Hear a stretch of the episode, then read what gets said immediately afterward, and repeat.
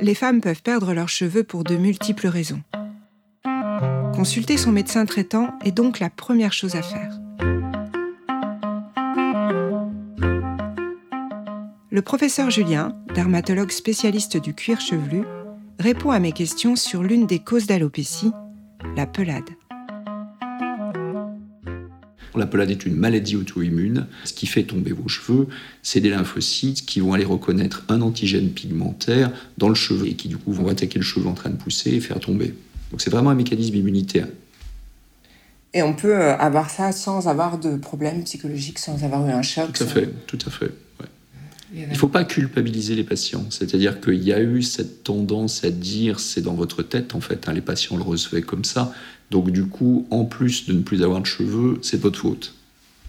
Non, c'est une maladie, comme le serait une maladie de la thyroïde, comme le serait une maladie auto-immune articulaire ou une maladie auto-immune d'un autre organe. Il y a un lien entre le psychisme et l'immunité. Donc euh, on peut avoir des poussées de la maladie qui vont se déclencher à l'occasion d'éléments de, la vie psychique. Voilà, c'est comme ça que ça fonctionne. Donc il y a un, vrai lien, mais c'est pas parce que vous allez faire du yoga ou prendre un antidépresseur, un anxiolytique que vos cheveux vont repousser. On estime à combien le nombre de personnes Alors le chiffre est difficile. Le chiffre commun est de dire que 2% de la population, euh, tout pays confondu, euh, a ou a eu euh, une pelade.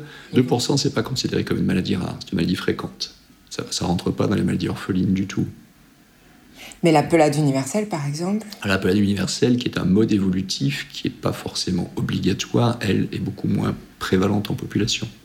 Et les traitements pour la pelade, alors Pour l'instant, on a zéro médicament sur lequel il est écrit traitement de la pelade. Enfin, on en a encore zéro qui soit remboursé en France. On en a plusieurs qui arrivent. On attend le remboursement. Beaucoup d'autres sont en développement. Comment on faisait avant En fait, comme c'est une maladie auto-immune, on utilisait les traitements qu'on utilise dans les maladies auto-immunes, et on a beaucoup utilisé dans la pelade les corticoïdes, donc sous forme locale quand la maladie n'est que localisée en plaques, qu'on les applique soit sous forme de crème, soit sous forme injectable, sous forme orale quand on a des pelades qui sont des pelades un peu plus étendues, on les associe en méthotrexate pour essayer de limiter l'exposition à la corticothérapie qui peut entraîner pas mal de problèmes. Donc on cherche toujours des solutions d'épargne de la cortisone. Et puis parfois dans des situations de chute de cheveux globale aiguë, on cherche à bloquer ça et ont été proposés des bolus de corticoïdes pour essayer de répondre à cette situation particulière avec cependant une iatrogénie qui est assez notable. Ça veut dire Iatrogénie, c'est des effets secondaires.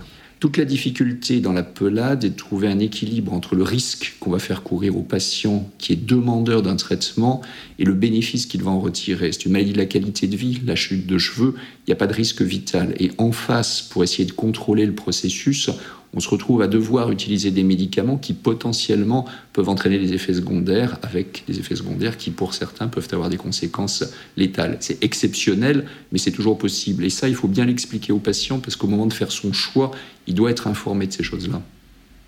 Ah oui, on peut carrément mourir de... On peut toujours. Quand vous prenez un, un de liprane, si vous faites une allergie, vous pouvez mourir. Ça ne veut pas dire que ces médicaments sont dangereux, sinon on n'aurait pas le droit de les prescrire. Mais ça veut dire que le ratio bénéfice-risque d'un médicament pour une maladie qui va être destructrice, par exemple d'articulation, est une chose.